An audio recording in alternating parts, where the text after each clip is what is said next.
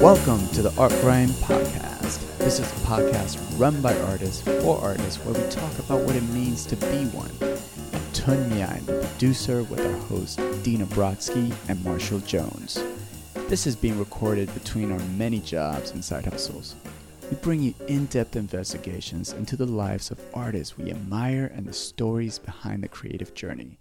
So stay on the grind while we fill your mind.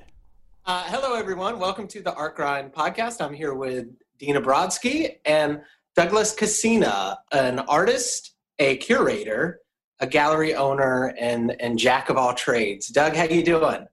Fantastic. Thank you guys for having me. Thanks for coming on. And also, probably you get you know because people are just listening, they can't see this. But Doug, you're probably the best dressed person that we've ever had on this podcast. wow, that sounds great add, add snappy dresser to your credentials. Yeah, absolutely. Um, so I had a question that I thought would be sort of a nice introductory question that would be on the minds of all of our listeners. A lot of our listeners are artists themselves. Um, what what do you look for as a gallery owner to uh, represent? Like, what sort of quality are you looking for? Oh my God, that you know, I wish I could explain that. I think there's like there's a multitude of answers that kind of lead me towards what I'm interested in. I, I, think number one is something that I'm excited about. Um, as soon as I started kind of playing the game of what would other people like, that really got away from my own kind of critical eye of what I was excited about. So typically, it's artwork that I'm really excited about presenting. Um, and then you know there's all the other kind of qualifications that you have to go through as a business right? Like is this a viable artist for you know for sales and for what your goals and the level of the gallery? Is it somebody i would be taking to art fairs uh, internationally? You know when you even are kind of doing the um, you know the quantifying what that looks like you know art fairs cost a ton. And you know wall you can basically say cost you $10,000 to have a wall there. So is that artwork that you're putting on the wall going to return that to you? So there is some like really, you know, uh, horrible business kind of decisions that need to be made with that. But it's all in relationship to um, kind of how you project seeing that artist. Um, for me, because I'm an artist, because of my own background, I really look at it as like a kind of an artist development process with some of my artists as well. Um, so I look at them as business partners. And you know, is this artist going to be a good business partner? So, so would you say like the artist, um, maybe personality traits or virtues or something like that come into the equation for you? Um, I wish. um, but uh, yeah, you know, it was funny. One of my old business partners was like, "I really wish we had like some psychological exam test that we could like give all potential artists to take before we take them on." Um, but uh, you know, maybe they need to do the enneagram or something. You know. uh, could you? Is there a way? I know this is a tough question because in a way we we already went over it a little bit, but what excites you? Is there a way you could put like a, a point on that at all? Is it color? Is it movement? Is it you know? Is there any sort of um, uniqueness? Is what what what is that quality? Yeah, you know, uh, just to give you an example of, uh, you know, maybe the last couple of exhibitions that we did here at the gallery, the last exhibition that we just closed was an artist. His name was Kim Gun Min. Uh, Ken is originally from Seoul, South Korea, and moved out to the United States to work for um, for George Lucas. And um, he his work is layered with duality. Um, so he has this very traditional painting background uh, that he studied Western painting in Korea, but then his work references kind of pop art, it references kind of cartoon and and uh, kind of digital art. He also uh, adds a lot of fur and beads and crystals stuff to his work too, where it becomes this amalgamation of very traditional Korean pigment scroll looking paintings that have like melting uh, you know, Bambi's on them and has like, you know, it's this kind of West versus East, high art versus pop art. And, you know, just the aesthetics of it are incredibly engaging. Um, I spent a lot of time over the last few weeks looking at the artists in your gallery. Um, it feels like what you're looking for, or the one unifying factor they have in common, is that they're all people who create, kind of create their own world like Suchitra Mattai, like that's that's her universe. Like she weaves it, paints it, collages it, um, and creates something that is, you know, like it's a universe that exists in this one, but it's also something that she's made that is unique to her. And uh, Ken Gunman does the same thing. I mean, it's a totally different looking universe, um, but he it almost doesn't. It feels like it doesn't matter what materials they're using; they're just building the building the world. I agree. And well, Suchitra, first of all, is absolutely fearless with her approach to material. It's between, she does painting, she does video installation, she does mixed media, she does fiber based work. You know, uh, there's huge installation pieces. We just, uh, uh, placed a work with Crystal Bridges Museum that was 15 feet by 50 feet. Um, that uh, was all fiber based woven vintage saris. Um, so I, I, you're totally right. There is a kind of this immersive installation element that I really enjoy with artwork um, because I think it has the ability to kind of take you out of whatever situation you're in at that moment and concentrate on that art. There's something about that spectacle that I really enjoy in work. Um, but for me, I think also most of my artists uh, ken gunman his last show was called gbtyc which was an acronym for go back to your country um, based on all the anti-asian sentiment that has been happening because of the asian flu right? There were air quotes there by the way since you guys couldn't do those. And um, you know or, or also goodbye to your compulsions and Suchitra works with, you know, she, uh, her family originally, um, she was born in British Guyana, but uh, she uh, originally, her family was from northern India and was taken as indentured servants to work the sugar plantations after slavery was abolished. So a lot of her work talks about kind of post-colonialism. It talks about um, you know some really heavy issues about this idea of the other and of race. And so, one thing that I find really engaging with art for me personally, and what resonates with me, is work that has these amazing aesthetics that really seduces you into having these larger conversations. You know, it doesn't just hit you over the head right at the beginning, but it slowly kind of allows you to explore those themes because it's so beautifully done that you can kind of weave yourself into that. You were an artist before you became, you know, b- before all of your other hats, un- unless I'm incorrect. Uh, what, what, came first? Um, you know, the, a lot of it kind of came in tandem. So yes, I, I was actually first published as an artist at age 11. Um, as yeah, in a national best-selling book of all things. It was art. It was called a book called "Day in the Life of America." It was a photography book, and I some national thing to get into that. And um, but really, after college, um, I was just starting to exhibit uh, my work in a in a broader sense, and I kind of fell backwards into the art gallery business. So I um, I owned my first art gallery at age 23 and wow. uh, it was more kind of a members based gallery you know just a little bit uh, you know a little bit of an offshoot of like uh, you know uh, a, a, co-op style gallery. And um, a lot of kind of diy movement artists that were part of that and a lot of kind of underground art um, at the time. And uh, i was also you know at that time in my life i was like great i have this space that i can exhibit my art in and this is a place for that. And little did i know it was turning into like kind of a babysitting job of 30 artists you know? It was it became its own thing. And, and that's what i you know and it's, over the years they've kind of worked in tandem. I also own an art studio here in denver where i have 16 artists that rent space from me, as well as uh, I used to live on the top floor of that space. and so it, it's become this kind of immersive practice where i think they all kind of feed each other. So what did you you know when you were an 11 year old did you think you wanted to be an artist or 11 year old doug loved to draw and do those things absolutely. But um, my whole family was in the sciences.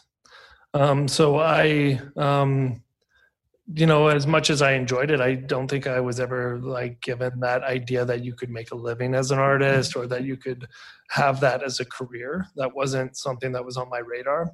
And so even when i went into when i went into the university initially i was going to school for a molecular cellular developmental biology degree and i had a fine arts minor and i was a semester away from graduation when i had this kind of aha moment and ended up switching to doing two degrees in the fine arts. Um, what happened to molecular biology? Did you just drop it? It's still there. I mean, it still exists. Um, it didn't die with you. yeah, left it. Well, once, it's once, moving forward in really fabulous ways. I wish it the best.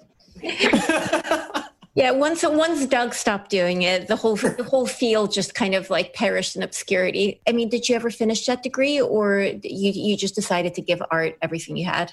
Um, yeah, I, I, switched over to art. Um, at the time, too, I had been doing. Uh, I was receiving grants for undergraduate research, and uh, projects I was working on were going to the International Space Station (Mir) at the time, and I was I had been trained in handling radioactive materials, and I worked in a lab and all kinds of fun stuff. Um, you know, for me, it was really, it, you know, it, it, comes back to I, as a child, had some surgeries that really changed my life. I had kidney surgery when I was in fourth grade, and I was kind of told at that point. Um, you know, it was a congenital defect, and I was told that I wouldn't live to be past 17. And it was like this great um, uh, it was a it was a very um, coincidental thing that they caught this. And uh, so, you know, with my family just being in sciences, it was a natural thing where I thought, okay, great, I almost owe something. And uh, so that's why I was going into genetics and molecular biology. Was I was going pre med? I thought that uh, being a doctor was that route for me. Um, then I had this kind of realization that um, sure, I can make a bunch of assholes live longer, um, but I think I would rather make them like um, art had a transformative effect in my life. And art, I think, really has a way of changing the way people think. It might be a subtlety at first, but it can change the way you show up in the world. And I thought for me, that was a more important contribution than changing the way people felt physically. What what art has done that for you? Like in, in museums, or what what have you encountered that really sort of changed the way you thought about things? Oh my God, there's a I, I mean, there's so many examples of it. Uh, you know, there's a spiritual relationship that I've developed with art, and uh, you know, one thing, just even being in this building. So uh, to kind of describe where I'm at right now, I'm on the second floor of this building where my galleries are. So um, it's a three story building. One floor is completely devoted towards storage. So we have about 3,500 square feet of art storage. And then the first exhibition floor um, has exhibition space and offices. And then the second floor has a, a major exhibition space. And then I have my apartment up there.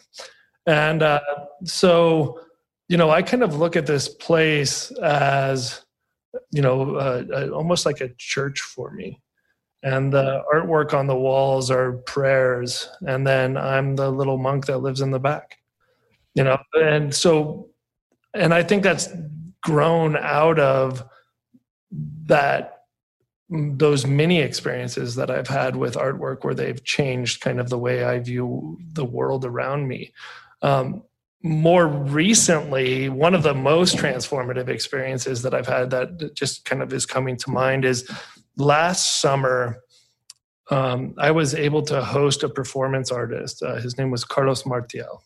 And Carlos is a Cuban born black performance artist who's done like the Venice Biennale. And all of his work is about race and identity and body. And, uh, and it's incredibly, incredibly powerful work. Um, So the exhibition um, that I put on with him in association with the Biennial of the Americas was curated by a good friend of mine, Marisa Quechielo. And uh, the performance itself, there was some confusion leading up to it. It was one of those things where, you know, uh, um, you know, kind of different institutions had some um, confusion putting things together. And uh, that's where I ended up stepping in and providing a venue and also some of the resources to, uh, to make this performance happen. And so what Carlos did is he came in and I, I, had to find like this piercer first of all. That's a whole different part of this story. But what his performance was was he took um, basically it was an arrow um, that was just the top half of the shaft of the arrow that had an American flag on it, and it was that 24 karat gold tip on the arrow, and it was pierced through his shoulder.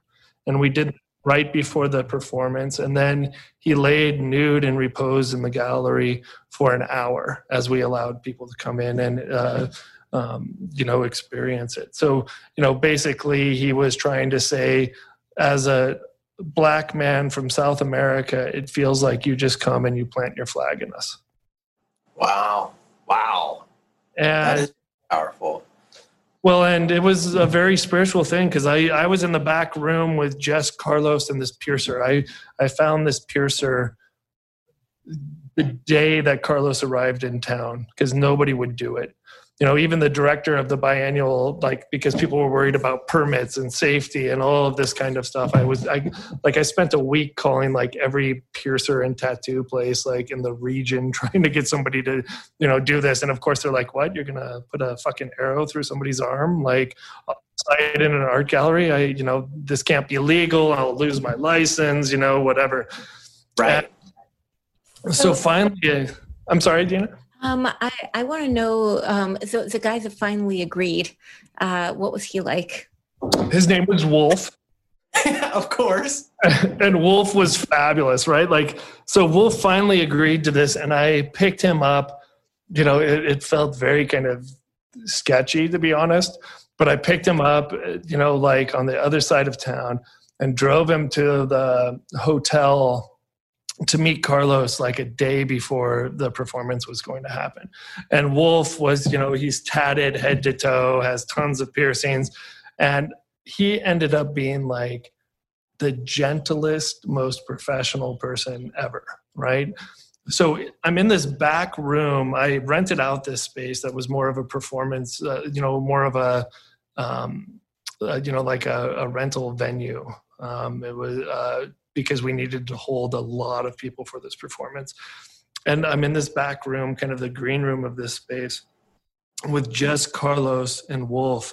And Carlos is laid out on this like massage table and just has, you know, he just has this white kind of cloth over his midriff and it's kind of flowing onto the back. And I, I just sat there taking photos because it very looked much looked like the Pietà, right? It was just this beautiful thing. And and Carlos is this, you know, uh, just muscular, like specimen of a man, right?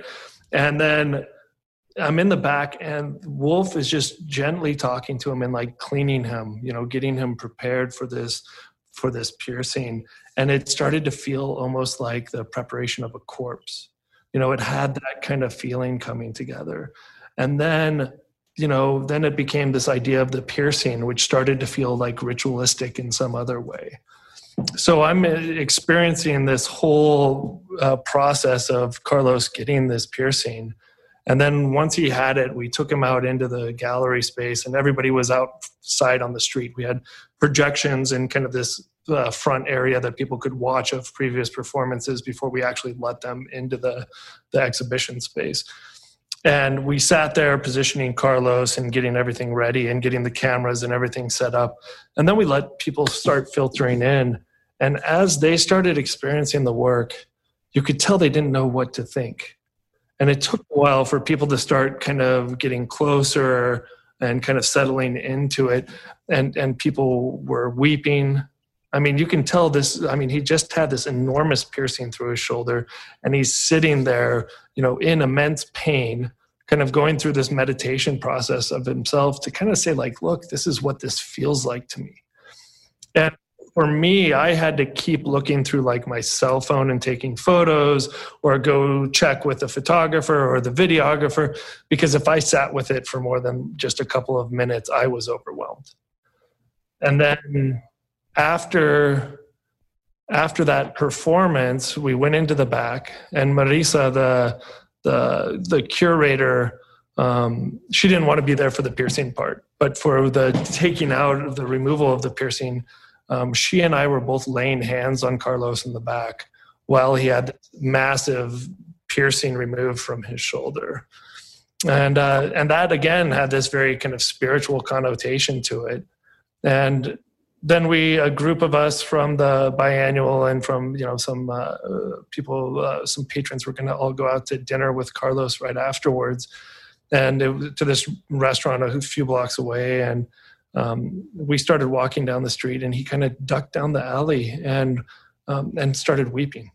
And you know uh, marisa and i just kind of held him there while he wept a little bit and it was you know you could tell that he had been overwhelmed by this experience. And and for me you know having had some background with performance art just to have watched this whole way of the preparation to kind of how the performance um, you know uh, affected the performer uh, was really transformative. And it just reinforced this idea that um, what kind of a major effect art can have on all of us um, from the maker to the observer so um, I actually really want to know about how you went from being, you know, Doug majoring in molecular biology to Doug picking up the tattooed piercer named Wolf to put, you know, put an arrow through, you know, through through a man's arm.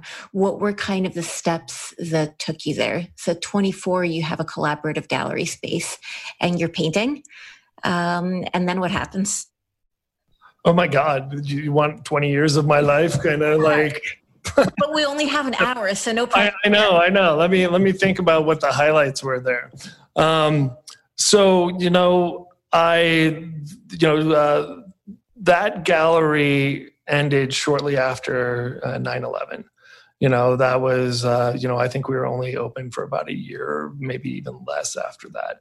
Um, then I um, continued my art making practice as I I think I maybe worked for another gallery or two in between there. And then I opened and closed another gallery that failed really quickly. Um, for it was more of a like a landlord situation than it was anything else. Um, uh, I have had a really weird background with stuff. So I, at one point, was an art director for an apparel manufacturer.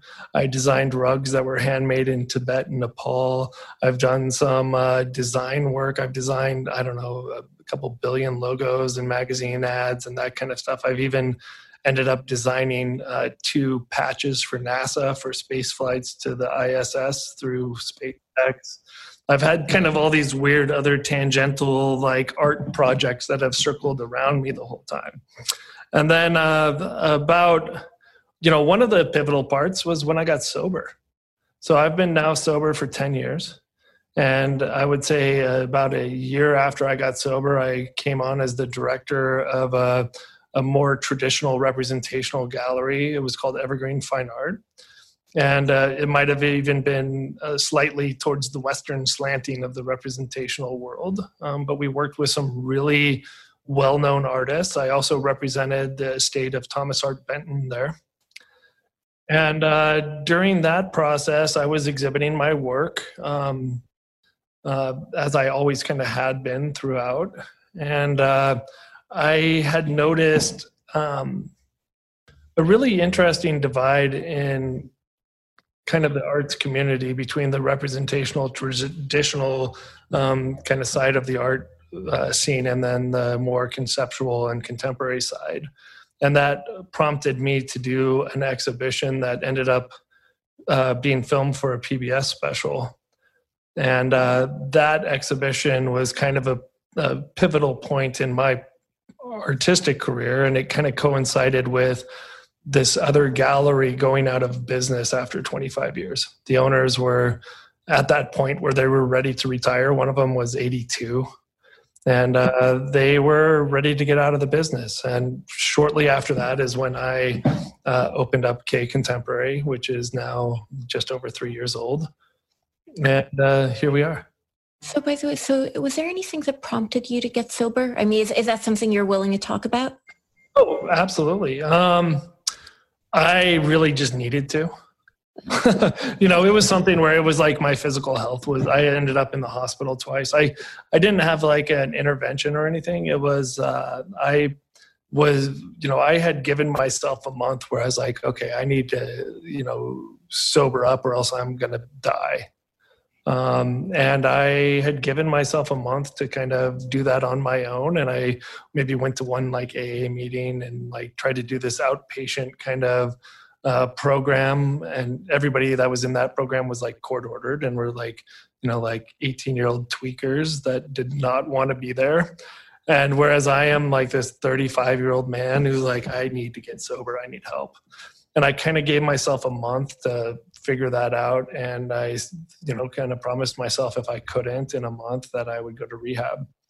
So I, I after a month of uh, failing at that on my own, I called up my folks and said, "Can I borrow a lot of money and I need to go to a rehab program?"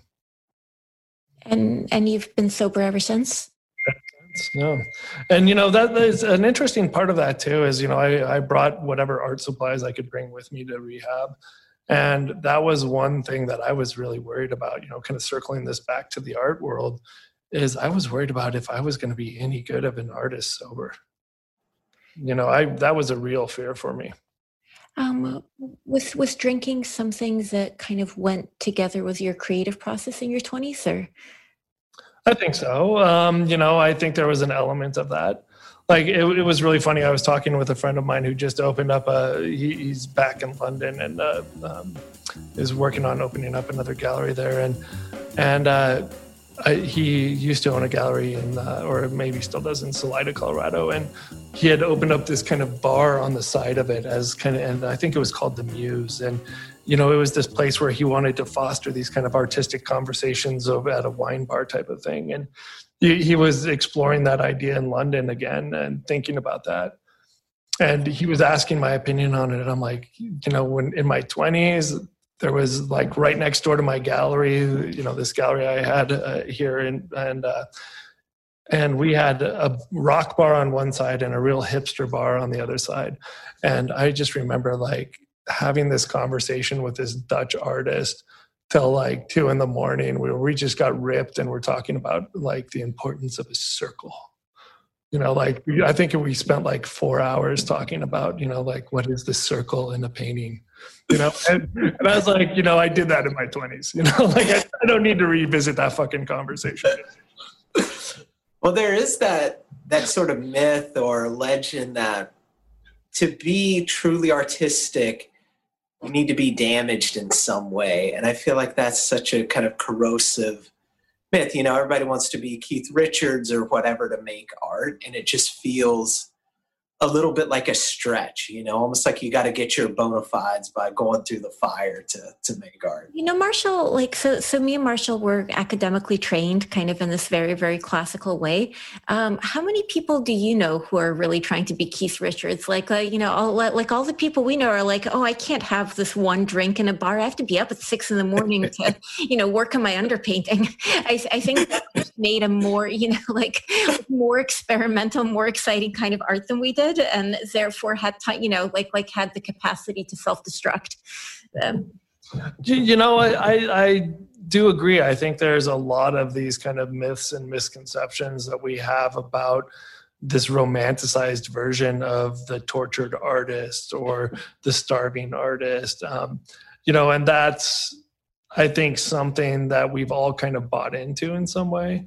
And so we all kind of have some belief structure around that but uh, you know most of the artists that i know that are making it work their fucking asses off they're in the studio um, eight hours a day working working working working eight to 12 to 14 hours like it's just it's just how they show up So you described your first your first gallery as ending up babysitting about thirty artists. That that was wrong. I shouldn't have said that, but that's what that's that's what it felt like at the time. I. But, um, no, no, no. I mean, curating a show or organizing anything really with creative people is kind of like herding cats. But um, how do you feel about it now? I mean, you're you're obviously still doing it, so you must love it. I do, you know, and, and but really the way that I look at this is it almost becomes a another way of my creative expression. So, you know, curating exhibitions, trying to figure out ways of getting that work in in front of people. And, and this year has been a really kind of you know, I don't want to say challenging because it's it's been freeing in some ways to like change kind of the dialogue of what the gallery is when people can't come into a gallery. And so this summer, I've been able to kind of present. Um, I don't know. I thought they were a lot of fun and the exciting uh, ways of um, engaging with people. Um, that felt very satisfying to me as an artist as well. Um, sometimes I feel like curating and putting together these shows are like me doing my art, just I'm using other people's art. And that kind of almost comes out of I think that show that I did for the PBS special. It's kind of the same idea of um, you know kind of recontextualizing something. So um, certainly, are there moments that are challenging just because everybody has unique personalities? Yeah, but I I'm so lucky in this where um, because of all the different facets in which I get to play with art that it doesn't feel like a job or a career. It's it's a lifestyle choice that i just wake up and start doing. Uh, so it's uh, it's a little different. So when you're when you're curating a show putting together something that you know in my opinion i've done a little bit of that and there is so much artistry that goes into it like what flows together and stuff. And in the back of your mind you're kind of knowing artists who want to be in shows and things and there's there's something you know sad about rejection on all sides of it. Are, are you are there any pieces that you love that just don't quite fit the show and don't make it in? Do you have those sorts of decisions? You know i primarily do solo exhibitions at the gallery. Um, so i because i love seeing the work within the context of you know a larger body of work from the artist. Um, but certainly like uh, the, the better examples of that with curation would be what i take to art fairs. Um, you know so an art fair is its own you know thing. My like this year we uh, participated in uh, an untitled for art basel. And uh, you know it's it's yeah like i there's only so many artists you can take and you have to make curatorial decisions on the work and what you're bringing and and certainly i want to give that platform and that voice to as many artists as i can and that's that's a tough challenge for sure uh, was untitled online or in real life it, it, was online this year. It was virtual, and and honestly, I was really uh, pleasantly surprised with how much energy it felt like. I had I had done another virtual art fair earlier this year, um, which was just ridiculously stupid. and, um, this, sorry, whatever art fair that was. Um, uh, this one, like, the art fairs that will not be named. ridiculously but uh, so I wasn't expecting a lot, to be honest. But about ten days before the fair started, the, the fair had put out a you know a, a, general email talking about that they were doing a, a you know a, a, concentration on contemporary Caribbean art. And I called up uh, the, the, the fair and I, I talked with uh, uh the powers that be there and I asked them, you know, this artist that I'm taking and that we're featuring and that I was hoping would in the, the real world fair version, we had applied to do, you know, one of those big installations kind of at the entrance to the fair with. Um, her name is Suchitra Mattai and she's originally from the Caribbean and how do we get a part of this programming and they kind of said well we're doing these webinars they're kind of like little symposiums and they're like what would you have in mind and off the cuff i kind of pitched that why don't we do a curatorial conversation and maybe a studio visit with her and I uh, spoke about a couple curators that I thought would be good for that. And you know, uh, we ended up uh, with uh, Becky Hart, who is an amazing curator for the Denver Art Museum.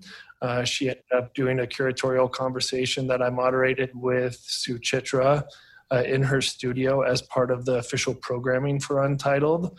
Um, we had one of our uh, major collectors uh, watching that and pulled the trigger on a piece that was behind Suchitra in her studio uh, when he was in London observing the the programming and uh, of that fair like artsy had come out with a list of uh, the top 100 works from all the fairs in Miami that were participating that year and you know this included artists like Kehinde Wiley and we had four of the five artists I took to Untitled were included in that list. So that became like, uh, you know, that's awesome. energizing. And then we had like a curator from the Bass, you know, uh, a single out uh, uh, for you know her kind of curatorial selections from the fairs, and you know so it became uh, there was a lot of energy. We had a, a fair amount of sales, and it just it was exciting. In terms of um, interest and even um, if you if this is like too personal a question we can edit it out but like in terms of interest and economics and stuff has that been affected by the pandemic these times um, you know we i've heard this from a lot of people in the art world i think at it depends i think on what level you're participating um, we've had a better year than we've had in previous years really it's great yeah. that's and great I've heard that from a couple other places. Um, for me personally, though, I, and I, I, might be the exception. You know, I know of other galleries that have closed down, and I think it's also because of the type of programming that we do. I know that, you know, I, I have a lot of friends in Santa Fe, and I know several gallery owners in Santa Fe that have been struggling um, but I think that's primarily because they're more reliant on the tourist base than they are on the other type of programming that I do. So I think, and I know in LA they've been struggling with because of openings. Um, and cl- I mean, I should say closures of uh, the gallery spaces and the ability to get people in the door. But, you know, for me, there's been some really good lessons that have come from this and I'm really excited to kind of keep moving some of those forward. I mean, I feel like a lot of places are going to close. Like, I feel like, I mean, the world is going to be a different place, but I think specifically the art world might be a very different place when we come out of this, and not necessarily in a bad way. Like I, I wasn't that attached to the way the art world was functioning a year ago right? So um so i'm not sure that that's the change is a bad thing but what do you think?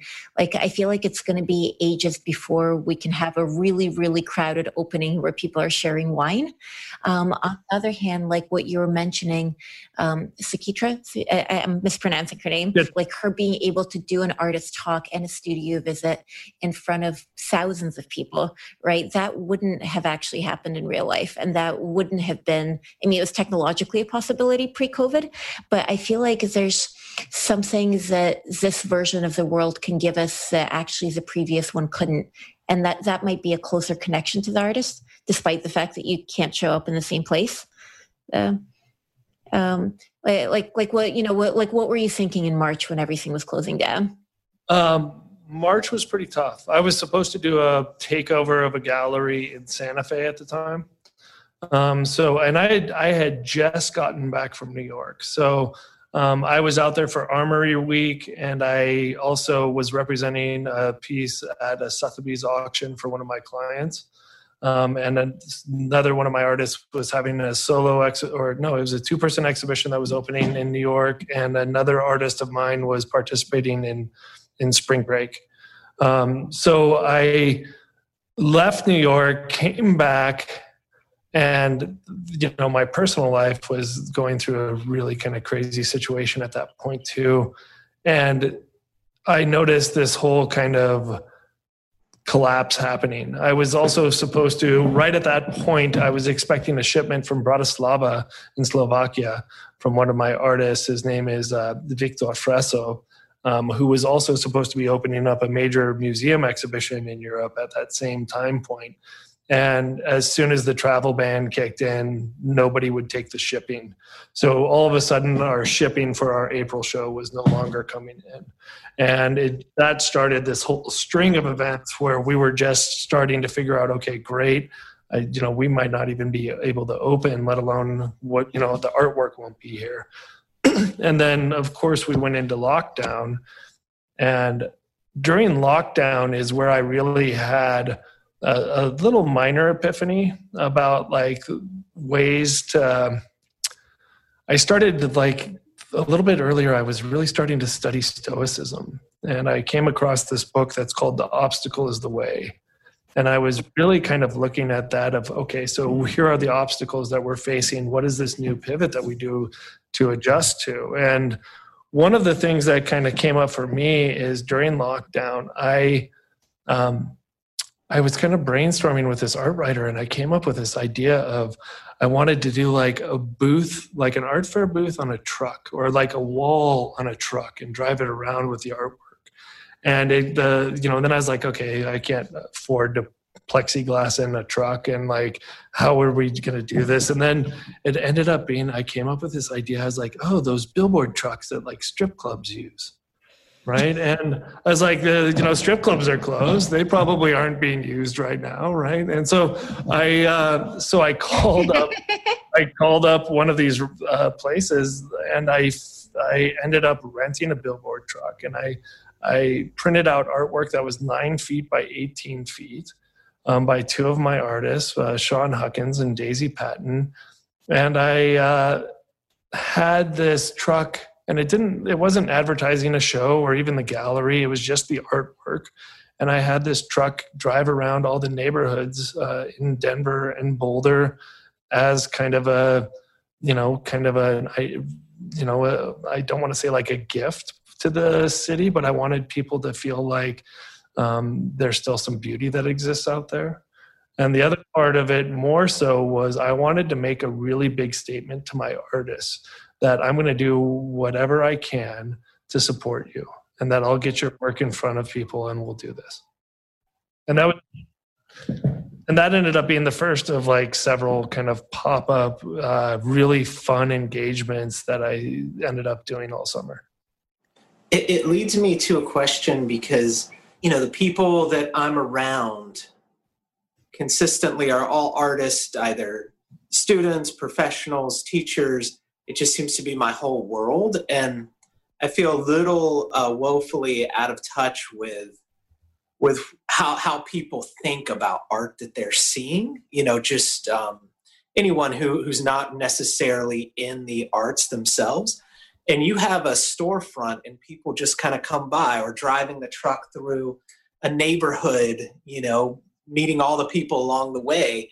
What what reactions do you get from from art. It seems like you deal in art that's somewhat numinous and transcendent and powerful and all this stuff. Do is that does that translate well to the to uh, sort of the everyday people that you meet?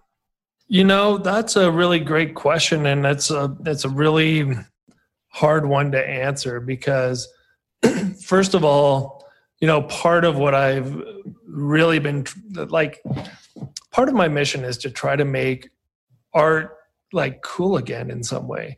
Because i think like i remember reading this thing when i was in college where they said something like 15% of people in the united states will ever enter a private exhibition space like a gallery like a commercial gallery. And maybe 20 some percent of people will go to a museum in their life. Of the you know this is like wow. standard uh, population in the united states right? So if only 15% of the population show up in a private art gallery in their entire life you know these are either people that have already bought into it right? And are already open to this experience of what art is or you know or there there's some kind of gateway to that. You know as a gallery um, i think there's an intimidation factor that people have um, because there's a whole vernacular that we speak about artwork. And you know nobody wants to come into a space and feel stupid because uh, they're trying to fall in love with something and you know and there's a there's a culture of over intellectualizing that conversation i think some too um, to almost i don't know if it if that's what creates the barrier or if that's just part of what people engage with about the art. But uh, so with some of these projects that i've been doing that are more public um, you know, another one was I brought Carlos martiel back during um, the the protests, and we ended up renting. A, I found a, a digital capture studio, and we recorded his whole performance. This was one called Third Person, and what it was was Carlos was in the center of three white observers who were watching him on their cell phones for this performance, and I was able to and this happened all so quickly, but we were able to project the performance from people's our cell phones that were being used from the the three white observers and from inside the capture studio onto like about eight buildings throughout the city, including this historic clock tower and uh, the History Colorado Museum. I had a guerrilla group uh, that ended up doing digitally mapping and projecting the full nude performance on the front of the city and county building here. Um, and so I think in those ways, perhaps people are, you know, it's almost like we're meeting people where they're at because the other way they're already coming into the gallery. So they already have some kind of idea of what art is to them before they walk in the door. Um, right. so my whole challenge that i keep thinking of is how do we make art more accessible? How do we continue to create more dialogue around it? How do we how do we interest people in in having that conversation around art. Um, before you know while marshall was dealing with with his couch that couldn't make it up the stairs uh, me and me and doug had a chance to talk a little bit and we are talking about the kind of the gift that really really really smart people have of making whoever they're talking to instead of feeling like the smart person is the smartest person in the room. They make you feel like you're the smartest person in the room. And you know just by paying attention to you and kind of creating uh, it's almost like a conversational magic. And it feels like that's what you're trying to do with art. Like you're not supposed to feel stupid when looking at art. Like you're not supposed to make you're not supposed to feel like the art is smarter than you. If anything the art is supposed to make you feel smarter make, make you feel like there's more magic in the world Absolutely. And, and I love that you used magic because whenever I speak about art, um, the only term that I can ever come up with is magic. Because if you think about it, whoever's creating this work, right, they're listening to a prayer or their connection with spirit or God or however you want to name whatever it is that is esoterically guiding them. And then they create an object and this object is imbued with whatever that is. And the only reason why this object exists is to have a conversation with whoever stands in front of it. That's the only reason why it exists, is to have this conversation. And that person who's standing in front of that object, if it resonates in the right way, can leave changed. And for me, that's like the pure definition of magic, right? An object that's imbued with the power to change the person who stands in front of it. Like that's pure fucking magic to me. And so how do we invite people to have those conversations? How do we how do we propose it and create spaces for them to be able to analyze because really what artwork is inviting us to do is to ask these questions of ourselves so we can say, okay, why am I reacting this way to this artwork? What is it bringing out in me? So it becomes a, a practice of self awareness, or it might then, you know, create cultural change. It might create societal change, and and I think right now it's incredibly pivotal that we're having these conversations because I think a moment like Corona um, historically, if we look at the Black Plague or World Wars, there's a rebound effect of cultural awareness on the end side of it. And I think we're kind of on that verge of a renaissance right now.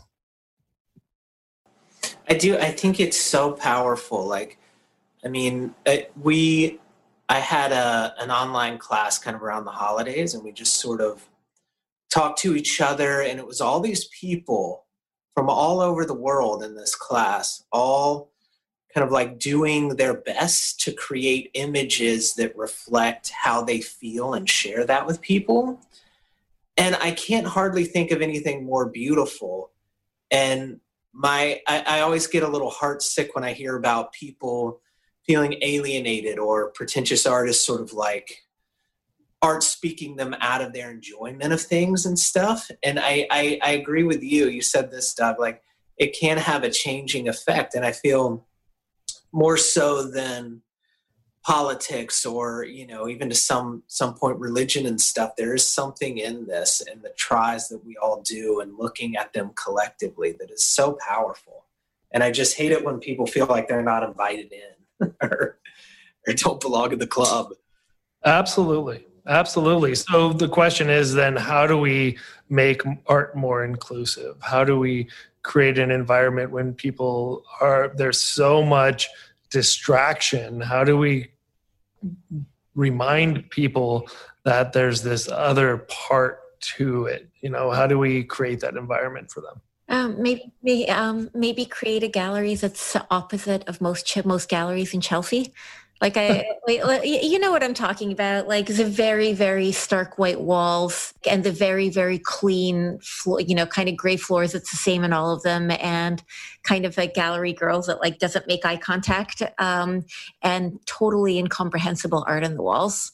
Well, and I think that uh, you know, there's like I, I see the purpose and the point of that type of a gallery right? Because I think sometimes too, it's this idea of how do we slow people down enough to actually pay attention for a second? And if we create a space where it feels like something is of importance, maybe then we'll create that importance to like look at something in a way like if you present something like gold people will treat it like gold. But i totally get the impersonal kind of pretentious side of that. You, you know so i used to go to chelsea um, when, when i was in grad school and i'd listen to the conversations that people had there and i'd almost like try to write down the most pretentious things that i heard people say. And i was like god this is just you know it's intolerable right? But then at some point i, I you know if you you know i went when i was a few years older and i realized that people aren't being overly intellectual and intolerable and pretentious. They're actually looking for something to connect with. And at that particular point of like, Chelsea art. Um, it was just, you know, it was particularly bland. And they actually could, so they were looking for something that they you know there's uh, to make them feel something or to make them think something and they they weren't finding it and as a result they would just grab on to any piece of it that they could, you know, that was sort of comprehensible and talk about it in this way that, you know, maybe sounded a little bit pretentious, but really they were actually just, they were looking for magic and I, yeah. and maybe not finding it. You know, and it's really interesting. I, so, um, I had on my podcast this artist named uh, um, Taylor White recently, and we were talking about this role of object and one thing that was really interesting too is kind of this idea of when you see something, what is your reaction that's coming up for you with stuff? Like, I love looking at artwork as this idea of a like stop. Like, uh, there was, I think it was Eno who, you know, the the guy who kind of started trance music or whatever. He he said, you know, stop looking at art as an object and start looking at it as a as a trigger for an experience, which that keeps resonating with me but then it's also like what is your reaction to it? So we you know like think about the banana with the duct tape you know from art basel last year right? And everybody's like great it's a fucking banana with duct tape right? How is that like where is the skill in that? Or whatever that might be that they're objecting to why it sold for $150000 in three editions right? But now here's the other question. Why does it make you upset that it sold for $150000 for three editions right? Like what is that about you? Like what and that's the interesting thing is you can look at your reaction to something that maybe you don't understand or identify with and say why don't i think that's art? Or why don't i like what is it about that that bothers me? And i think it's a really interesting way to like look at uh, the lens of the world through.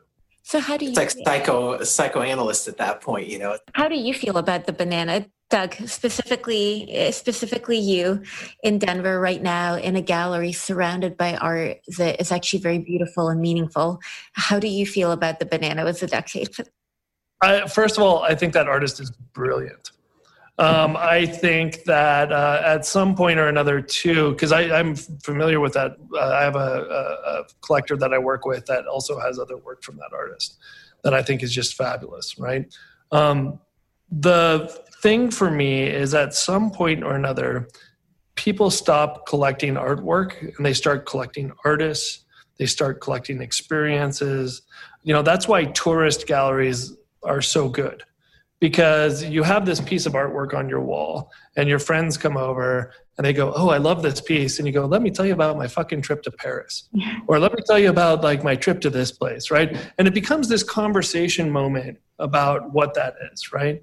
So the person who bought the banana that was duct taped to the wall right um, bought a conversation piece. They also like if you want to talk about it from so if you're like because really what is one painting's value over another painting's value? If, except for if it brings that person joy and brings them you know a conversation or a thing to talk about in their lives right?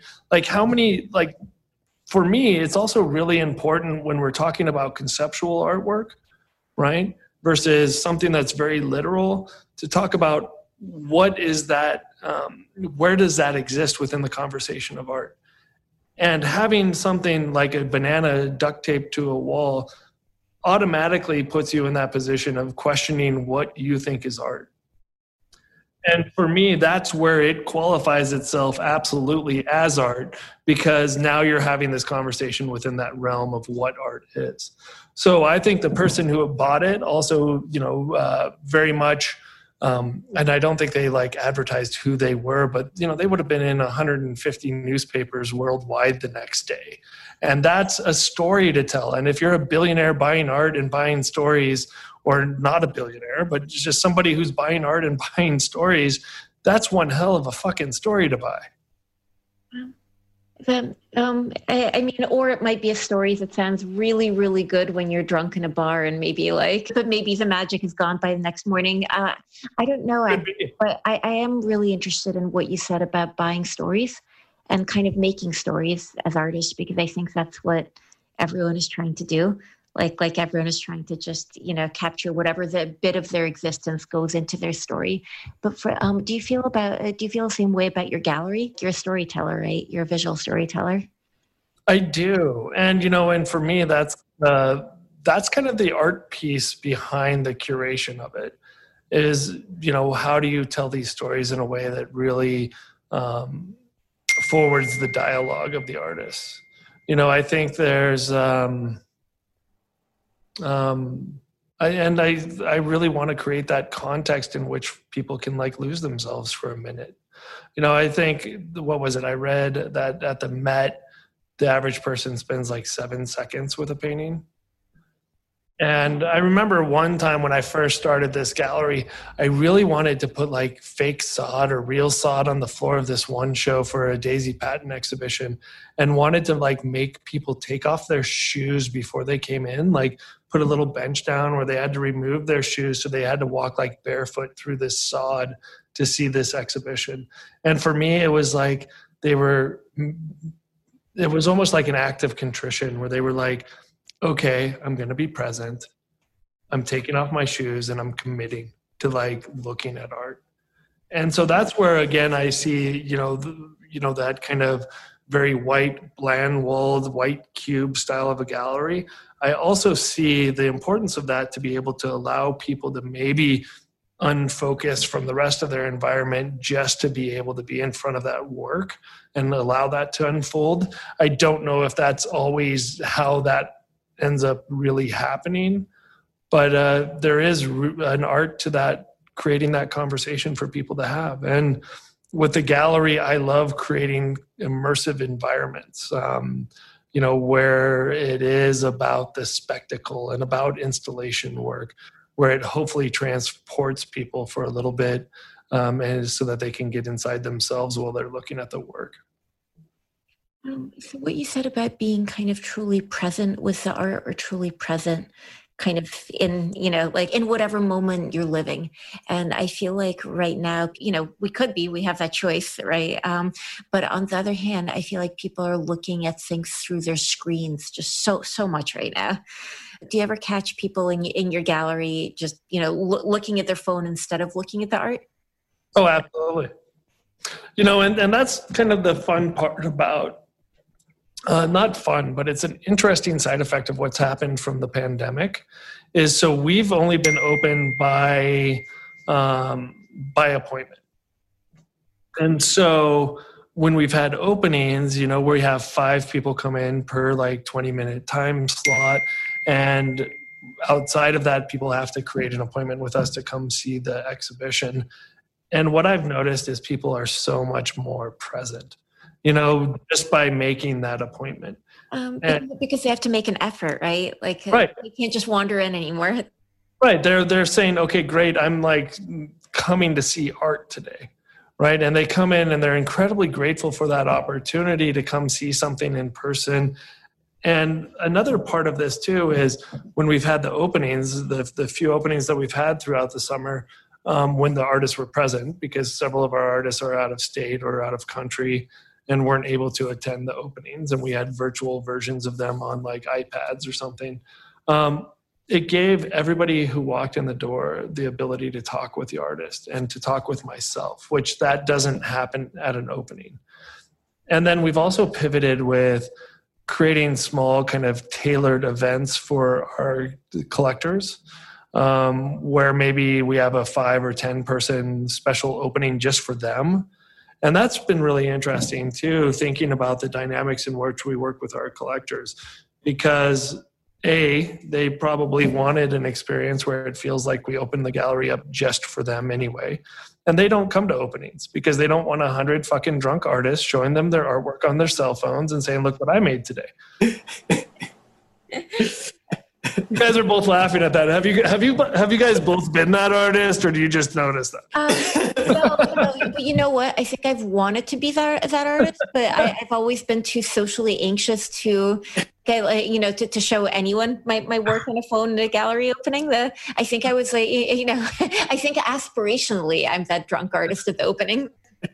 So by the, by the way, artist, but not the one showing things. Uh, and and so, just uh, anybody who's listening, please don't do that to the gallerist either. Like, that's my biggest pet peeve is like artists like showing me, like wanting to pull me aside to show me like a body of work on their phone when I'm at an opening for one of my artists. Because, like, again, like if your goal is that you want me to represent your work, would you want me paying more attention to some artist showing me their work on their cell phone at your opening? yeah, what's a good way to get their artwork in front of of you or a gallery owner? Like, is it emailing? Is it just sort of? I feel like Doug probably doesn't want like three thousand artists writing him the second this is released, being like, "Well, no, that's what the you know you said that's what the question's for." It, yeah, it's I'm, I'm happy to share. You know, like so. You know, I so first of all like uh, as a disclosure on our page we say we're not accepting you know like uh, uh, you know we're not accepting you know new artists type of thing right? Um, and that you know don't expect a reply basically. Um, the reason is is you know i but you know what? I do look at the emails of submissions um, and I do check it out briefly. And it, you know, for me, it's like, do I have a gut reaction to this, and am I gonna like investigate it more? Um, so, you know, what really works well is, you know, ha- half the time I find artists that I'm really interested in from my own exploration and from you know following what other artists are that I work with that what they're excited about. Have I brought on artists that have sent me an email? Yes. Have I brought on artists that have sent me like some package in the mail with a portfolio and a book and like a card and some really well designed stuff? Yeah, I have. Um, so I, I don't know that there's one um, really correct way of doing it. But one thing I would say is like the another little pet peeve of mine as a as a gallerist is I receive several in you know artist submissions daily.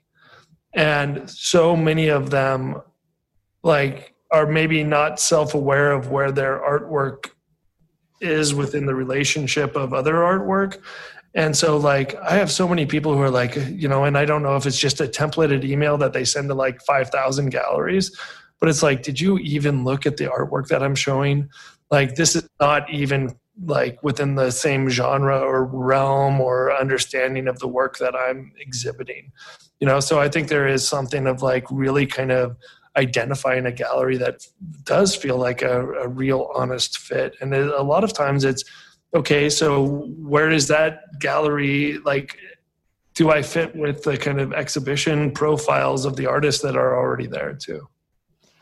Yeah absolutely. I'm, I'm really glad you said that because i think i know like students of mine and things they just take rejection as a blanket they're not valuable but it's like your work looks nothing like what that gallery shows. Why would they take you on? I think they re- you really need to do your homework and find something that feels like would fit before you go knocking on the door or whatever, you know. Um, also, rejection is good for people. That's my pet peeve. People think rejection is a bad thing. Rejection is good. It means you probably didn't, you know, you probably wouldn't fit there anyway. And if you can't handle rejection, then like, how are you going to survive doing anything? No, well, I think it's it's a lot more personal when it's um, because art is such a hard thing to quantify, and it is such a personal thing to begin with. You know, you're putting your everything you have into this work, and uh, you know it, it's hard to hear that it doesn't resonate with somebody else. I had a teacher once who said, "If you're not getting rejected." it was like three times a week, be it grants, galleries, getting someone to write about you, whatever. You're not working hard enough. I thought that was really interesting. that sounds right. That sounds right. Like I, I have some art. Like I, uh, I had on my podcast today, Hunt Slonim, right? Who Hunt is in the permanent collection of 250 museums worldwide. And he talked about the 20 rejection letters he got for a grant before he finally received it when he was, you know, just first starting off. Um, so you know, there's uh, that's like what sixteen. I think he said sixteen rejection letters from one specific grant. That's sixteen wow. years of his life that he like you know remembers getting rejected wow. in that one particular place. You know, so yeah, I mean, I I totally agree. Like uh, you, I think your teacher nailed it. Uh, so, what are some of the? I guess you've mentioned a few of your kind of pet peeves as a gallerist. Most of who we have on this show are probably artists. Uh, so, whenever a gallery director shows up, we get really excited. But what are some of the other things that bother you, kind of in in your kind of gallery director career?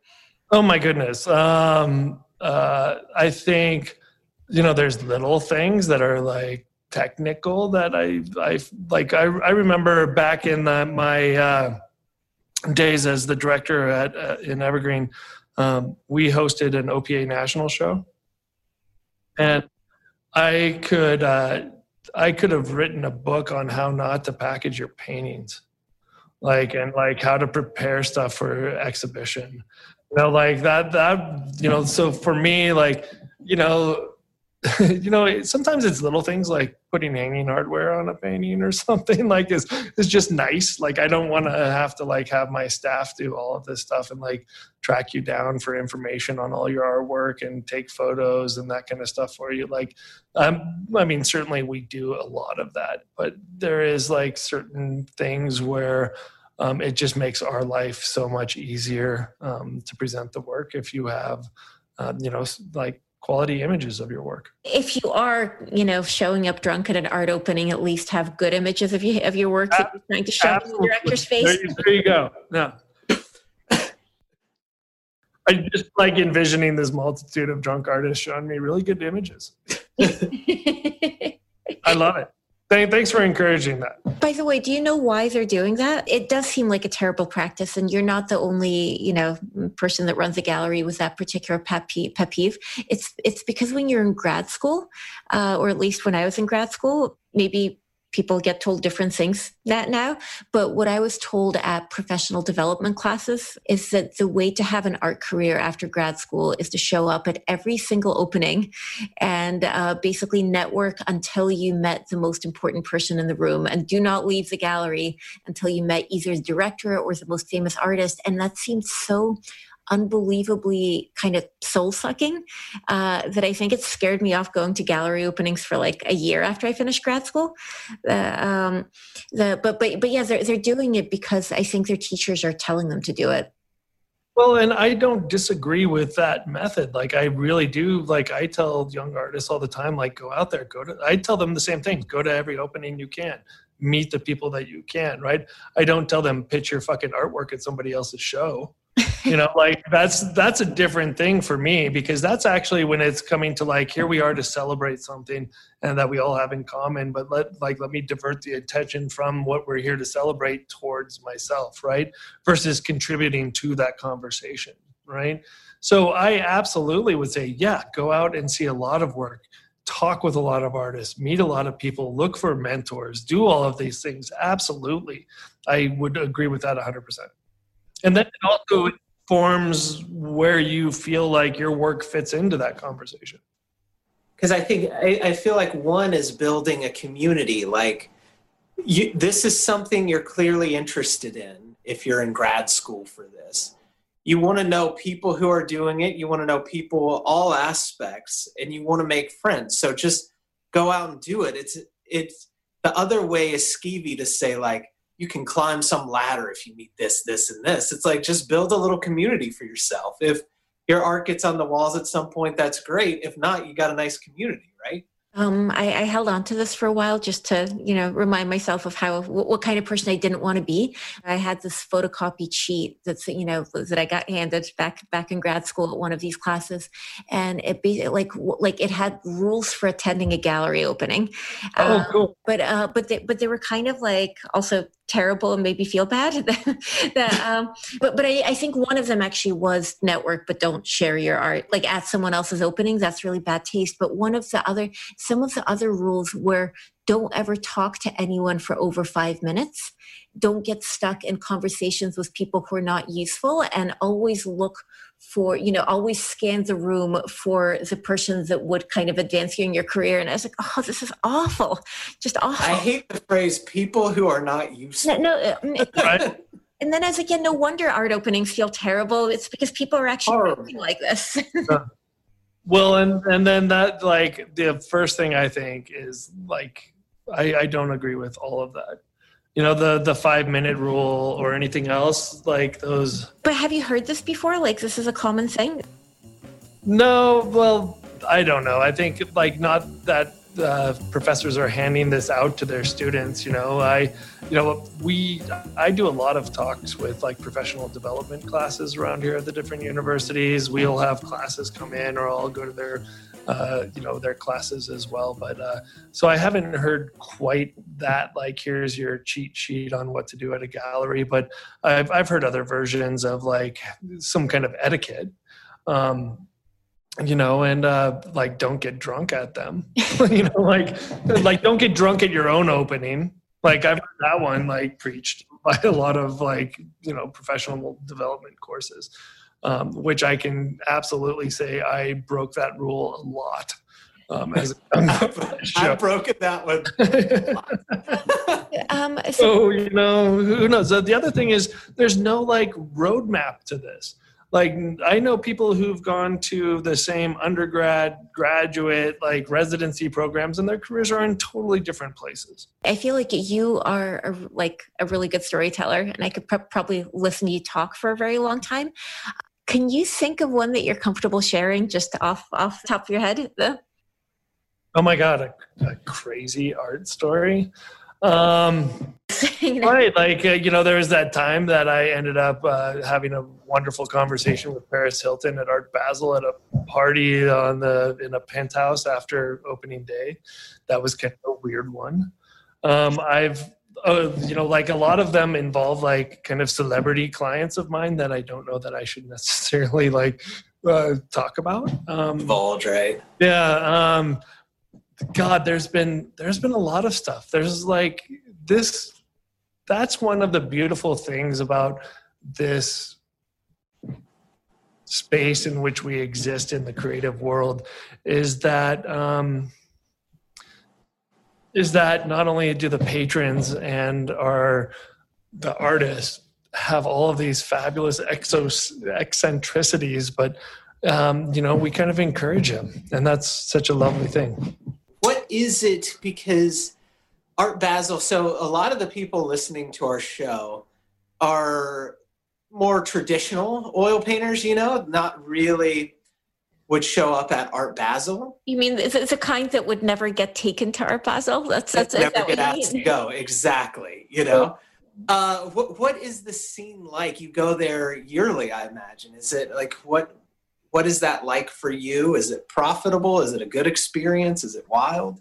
I I love it. Um, no, there's well, and I hated it at the same time too. There's a, a really weird dichotomy about it. But if uh, first of all, let me just kind of explain what Art Basel is. So it's basically an it's an art fair that's run by art galleries um, instead of individual artists. So Basel was first done in Switzerland in Basel um, by a group of galleries that uh, were wanting to present works in a in kind of a different format. So Art Basel Miami, the main fair is in the convention there. It's called Art Basel, and then there's probably God 15 other fairs going on simultaneously that week, which they everybody kind of refers to the whole thing as Basel or or they refer to it as Art Miami Week.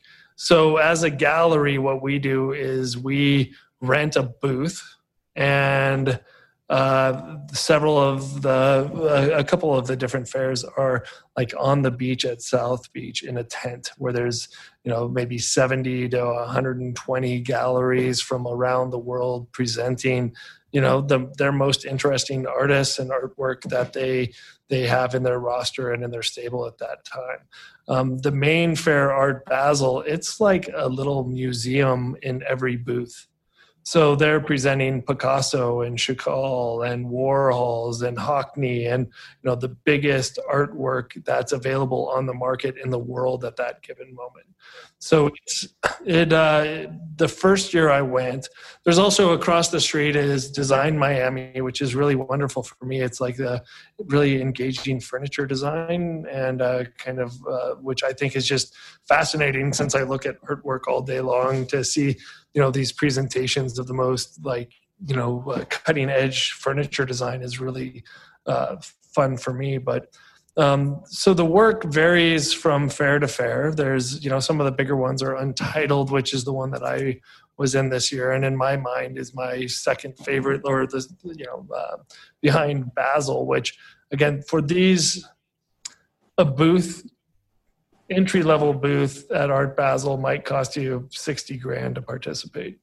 Um, you get into a bigger booth and that might be a half a million dollars to participate once you're one of these big galleries like Gagosian or Pace or Hauser and Wirth. Um, so, uh, um, and then there's the fair like Untitled, which um, I really love because it's also a lot of emerging, really contemporary artwork that might not quite be at that level of Picasso, um, you know, but is still super engaging work by artists who are having museum shows. Um, you know, so it's of that certain level. And then their uh, Pulse was a fair that I did for a number of years, but has now been uh, purchased by Volta. But there's you know art miami there's nada there's uh you know there's a maybe like again like i don't know 15 fairs going on at that time so this is like this major uh kind of convergence of the art world for this week long celebration in Miami. So, of course, there's the standard debauchery that you would expect when you have a bunch of uh, people traveling from all over the world to come, you know, uh, see art and celebrate. And, you know, there's a lot of celebrity sightings from art world celebrities. And, you know, the Leo, uh, Leonardo DiCaprio sighting is always something that happens there too. And, you know, every year I've seen Chuck Close driving around. So that's, that's kind of fun. And uh, you know, he's come to my booth on a number of occasions. Uh, so there's that kind of spectacle of what's going on there. But I remember the first year I went, oh my God, it was like visual overload because each fair has a hundred booths and each booth might be presenting, you know, one to seven artists. And this is again, the, in my mind, some of the most important artwork in the world that's being exhibited here.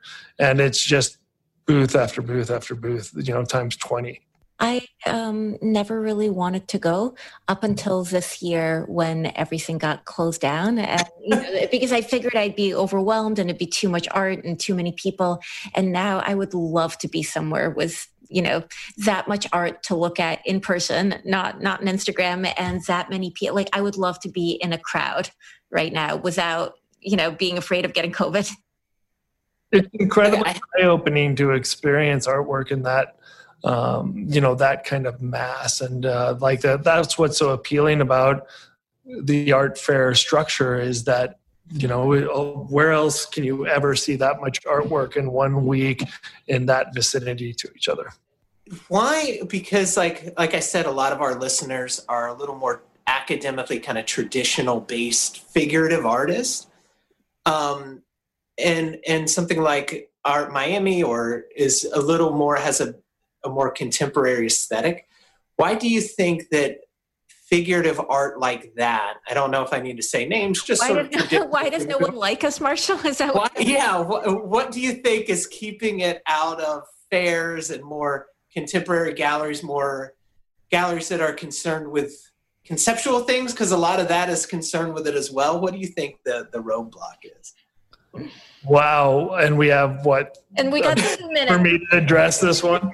um, that's a really big question. And I think it's really, um, uh, that's okay. So I did this exhibition four years ago that I felt like was trying to address that with my own personal artwork, where I ended up working with what four OPA masters and 12 very traditional representational artists.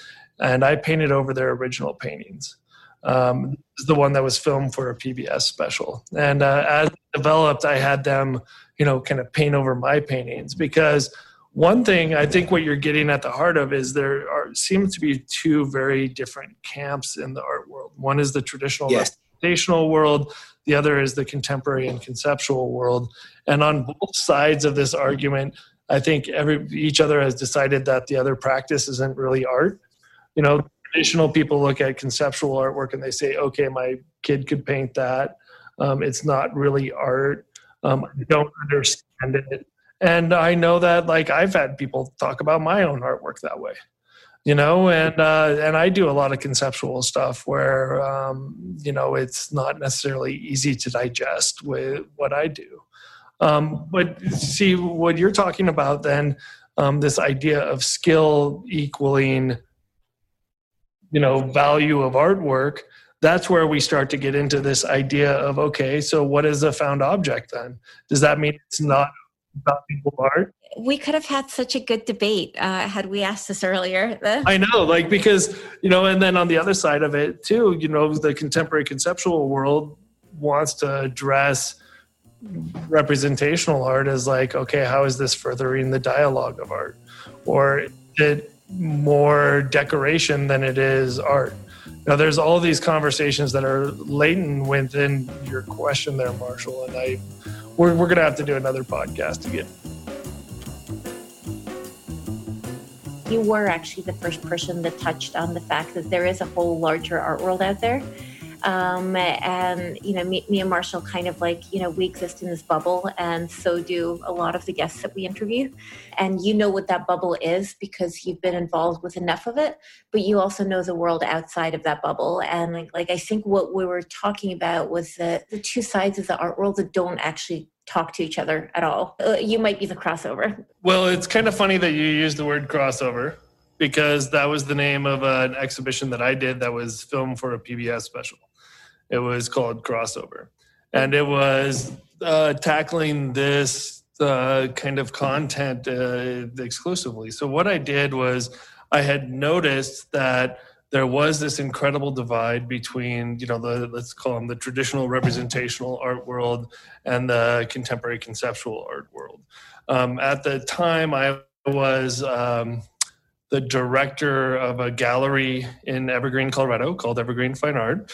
And I represented people like Quang Ho and Ron Hicks and, uh, you know, kind of uh, maybe a little bit towards the Western leaning side of the representational world. Yeah. And uh, I also um, represented the estate of Thomas Hart Benton. Oh, so I did okay. like blue chip secondary market stuff as well. Um, we were the only people that worked with the estate, uh, you know, west of the Mississippi.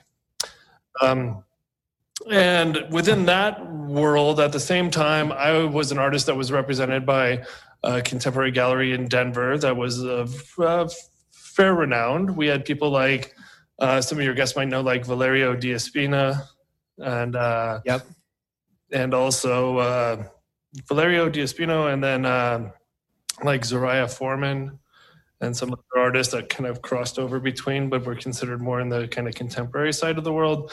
Mm-hmm. And I was very involved. It was almost like I had two different hats. I would go in as the director of this gallery, working within kind of the OPA world, working within the traditional side, and then uh, you know within my own practice. And I also own a building here in Denver where I have studios for about 16 artists. And within that realm, it was a whole different world. Um, and what I realized was the collectors, the artists, the gallerists, um, all of that area, there wasn't any crossover between those two worlds. So you wouldn't see those people at other events.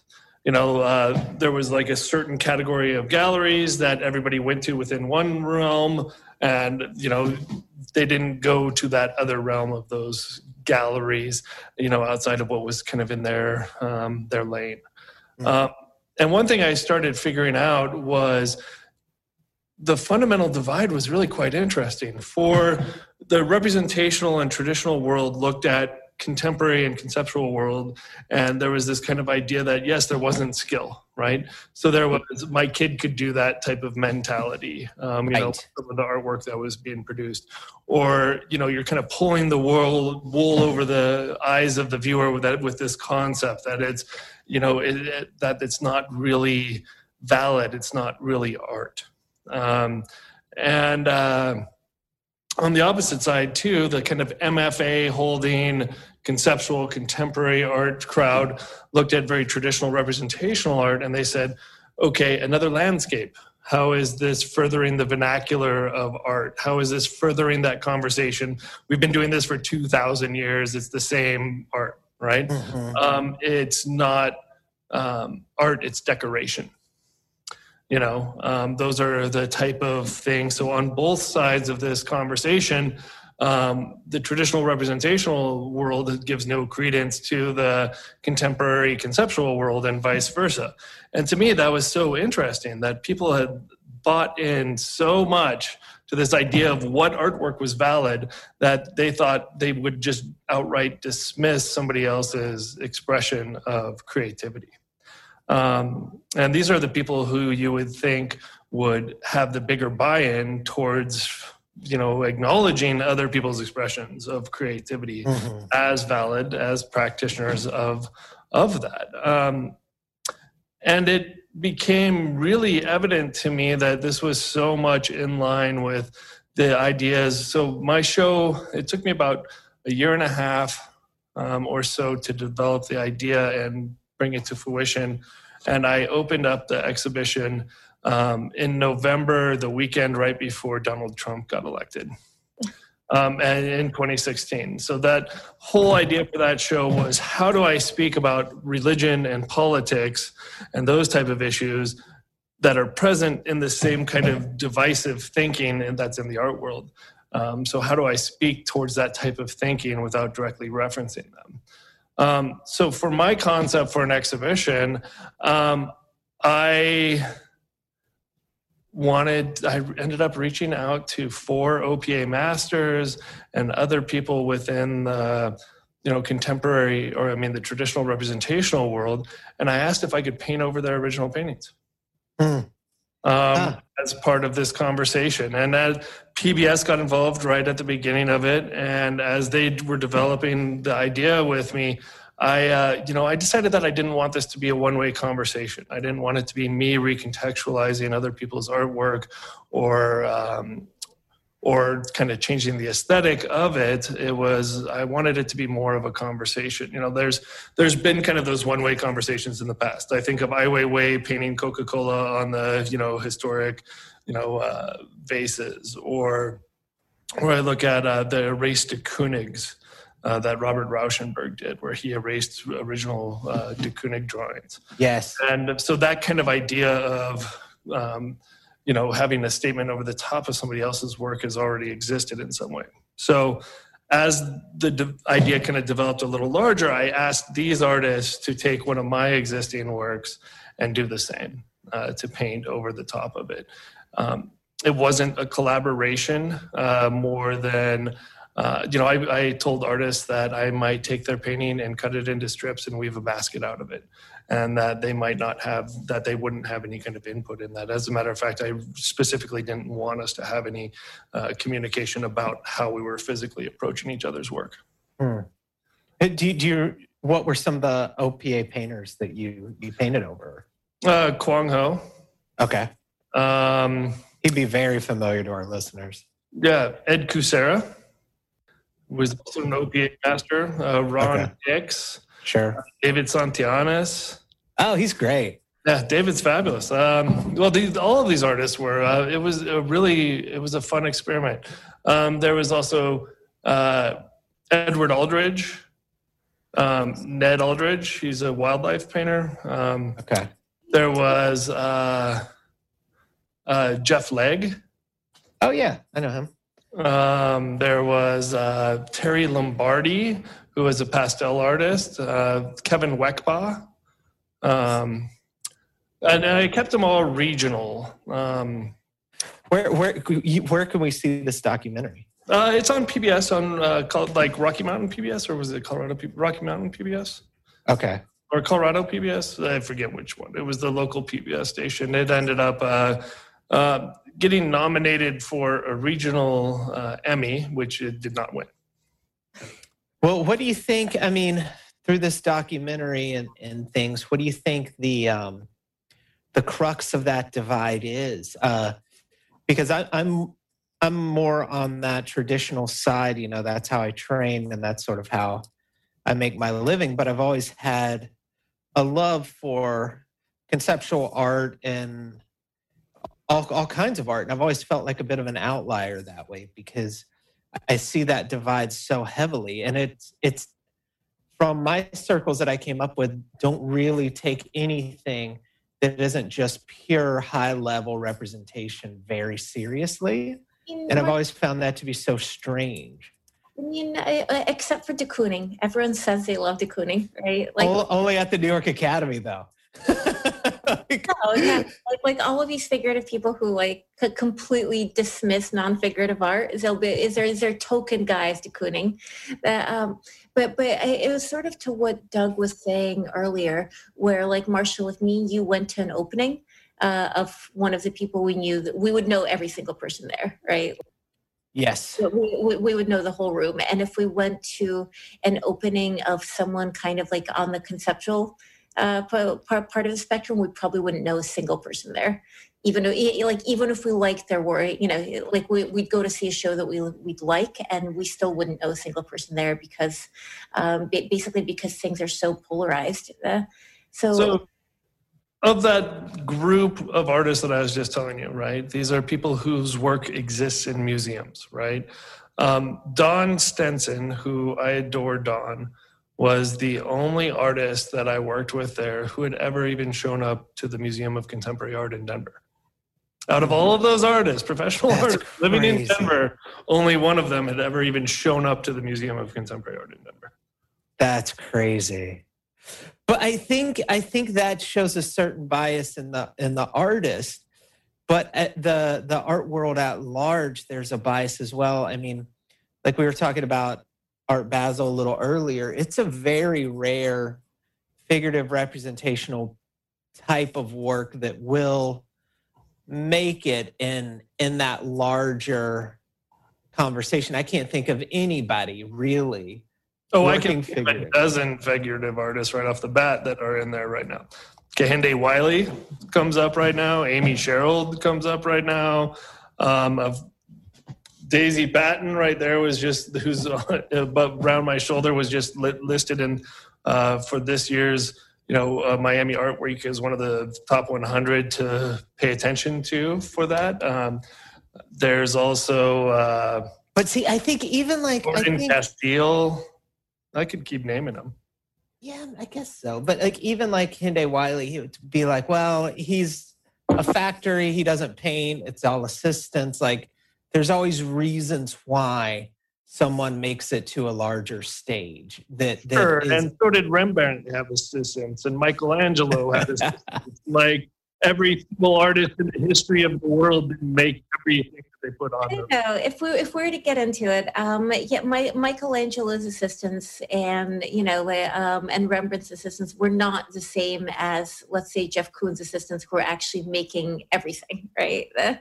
Well, uh, so this is the perfect point to like kind of diverge, I think, from this conversation to what is art, right? and why is art considered art and what is valuable about art right and this is where i think people look at it and like are is the idea or the or the actual like craftsmanship the thing that's important about art um well is it but okay so i think the um is it just the idea right so Je- so jeff koons argument is that it's only the idea that matters so therefore like you know he comes up with the idea he's the artist and then he has whatever it takes to kind of bring that idea into into being right? Like I don't think I, I don't think him as an architect, right? Like they design these beautiful buildings. They don't put a fucking hole in the wall. Um, they don't add a single nail or screw or actually build it, and it's still their building and their vision and their idea. Um, okay, but does it, you know, like like traditionally, the artist's hand did matter, right? Um, like like does it? So I don't think any of the figurative people are are are out there saying like ideas don't matter at all you know they're saying skill matters but like you know like, like no no one no one is dismissing ideas altogether. Um i mean i guess this is quite kind of what we came back to talk about right? We came back to disagree on some stuff. Right. Well and this is what's so exciting to me about this is like first of all so like I, I on my podcast recently i had this artist his name was taylor white and taylor we were talking about this idea of object again in art and why kind of we're still even having this conversation about like is it okay if it's an object that somebody else made or a found object or you know the Armat and Duchampian type of conversation that happened a hundred years ago? You know why are we still like set up on like that Brillo box of Warhol? He bought it at a grocery store right? What's like how is that or the banana that was duct taped to the wall at Art Basel right? And what you're buying there is you bought a certificate that said you could duct tape a banana to a wall, right? But I, th- I think I think uh, Warhol is one of my favorite artists of all time. I think what he did was so smart, and it was just sort of like drenched in irony and all these very uh, delicate concepts that I don't think most figurative artists get. And I wonder if that's what sort of keeps them out. Like they're just so sincere and uh, everything's overwrought, like a lot of anguished expressions on nude figures. And it's just like, what, where is the place for that stuff? But not all figure, not all skilled artists like that, though, right? There's that's right. But I would say that's what most people think about when they think about it. Oh my gosh! So like I I heard your bias there when you called them skilled artists, um, you know, like, because you know like this other MFA people have don't have the skill. So like you know, and that's where I found a lot of the kind of distinguishing marks too. Is and, and this is and I can be totally wrong about this. I'm going to be the first one to admit this, but one thing that I noticed that was kind of a a division line was about where people got their education and what kind of schools they went to and what kind of programs they went to. And this is something where I'm starting to like dive in a little bit in my own head because a lot of the people within the contemporary realm have MFAs. You know, and a lot of people, and they might not know how to fucking render a glass of water at all. You know, they can't draw something. Uh, you know, and then there's a lot of people within the traditional representational world who maybe had degrees in other realms and found art in a different way, or were working in advertising or other things. And again, very generalized ideas and stuff that I came across a lot of, and got most of their education in a very formalized, hands on process, not about art history, not about concept, not about, um, you know, kind of the conceptual ideas. So within the traditional university programs, it's all about concept and stuff. And sure, you have uh, technique and some classes that are driven that way, but not as much, and not not really. It's not really about technique. I mean, you get like one foundations class where you may where maybe a model comes in, but really, so I've been to both, right? I, like I, I got an MFA from a place that at that time was pretty. It was the New York Academy of Art, which at the time was pretty skill based, and I got my undergrad from somewhere that was, you know, like kind of like your classic college program where they think that painting is dead and skill is, you know, overrated. The, um, I, I actually remember when I was when I was applying to go to the academy, one of my favorite professor said that he, he's willing to write me a recommendation anywhere except there. And I um, and I still remember what he said. He said, Dina, you're going to wind up a second rate artist at a third rate gallery. And I actually remember exactly what I saw when he told me that. I was like, I'm going to be in a gallery. That's cool.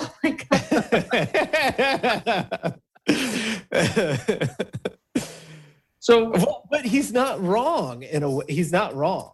Like well, that's I think you can cap yourself, right? I think you're capping yourself in this conversation. And I've had I've had ideas, I've had conversations with artists about this. You know, I think I alluded that where I was the director of for the better part of a decade was kind of Western slanting within the art world. And there was this whole movement not that long ago, and it still kind of exists where people are like looking at like the Prix de West and other things, and they're like, these artists, they only, you know, make eight paintings a year and they sell them all for a hundred thousand dollars a pop, and you know they're at where they're at. Um, and uh, you know the Lafels and Christensens and those type of people in the world, right, who are at the very top of that realm, and you know, and the very top of that realm is kind of the Scott Christensens of the you know hundred thousand dollar price point. You look at the contemporary world, and you have twenty two year old kids who are making that kind of money. Mm-hmm. Yeah, yeah, that, but that that's that goes to the the original question. Like, what do you attribute that to? Like, what, why, why is it capped? Why doesn't it move into other venues? Why isn't there more overlap? Like, what, what do you attribute that to? I don't know, Marshall. Do you think it might be capped? And maybe so. Maybe it get like I, I can't remember if maybe a previous guest in this podcast said this, but it might actually be capped because there's only so much of that. Eh, you know, like the art world would slant towards some things that can be produced reasonably easily right like like, like, like where if someone takes you know a year to do a painting um, that's not exactly something that would be kind of encouraging. You know, you like like you can, you can sell that painting for X amount of money or whatever, but I feel like it's less like people are less willing to kind of bet money on it because it's not as much of a commodity. Uh, well, I, I, don't know if I believe in that. I mean, I understand where you can have logic of that. I'm just throwing yeah. it out there. Like, well, and that's the whole thing is there's so many misconceptions about the art world that I think that we've all bought in because it's so mysterious and we don't understand how it really goes and we need to make some kind of uh, tropes up that we can believe in and have our faith in that that's why it happens this way, right? Right. But uh, I I really believe so. This is an interesting thing because I was looking at scarcity and this idea around you know um, volume for an artist. And and so i did a little research the other day and uh, you know our, our friend picasso guess how many pieces he made in his lifetime that are attributed to him? Oh my god. It's just an an outrageous amount. Over over 500000 over 500000 yeah. Right so it you know and uh, picasso is considered like a rare thing. I think everybody's like oh they hear about picasso and they're like oh, that's got to be valuable and rare and whatever. There's over 500,000 objects that are attributed to Picasso out there. Yeah. But I mean, arguably, Picasso is wildly prolific, but I don't think every Picasso painting is kind of equivalent to every other Picasso painting. Like, there's some that are really good, and then there's some where he's just like, I'm Picasso and I can do whatever I want. And I made this in 25 minutes, and that's that's kind of that. Well, you know, some of like I, I know within even the representational world, you know, you look at people's plein air studies, right? You look at some of these works,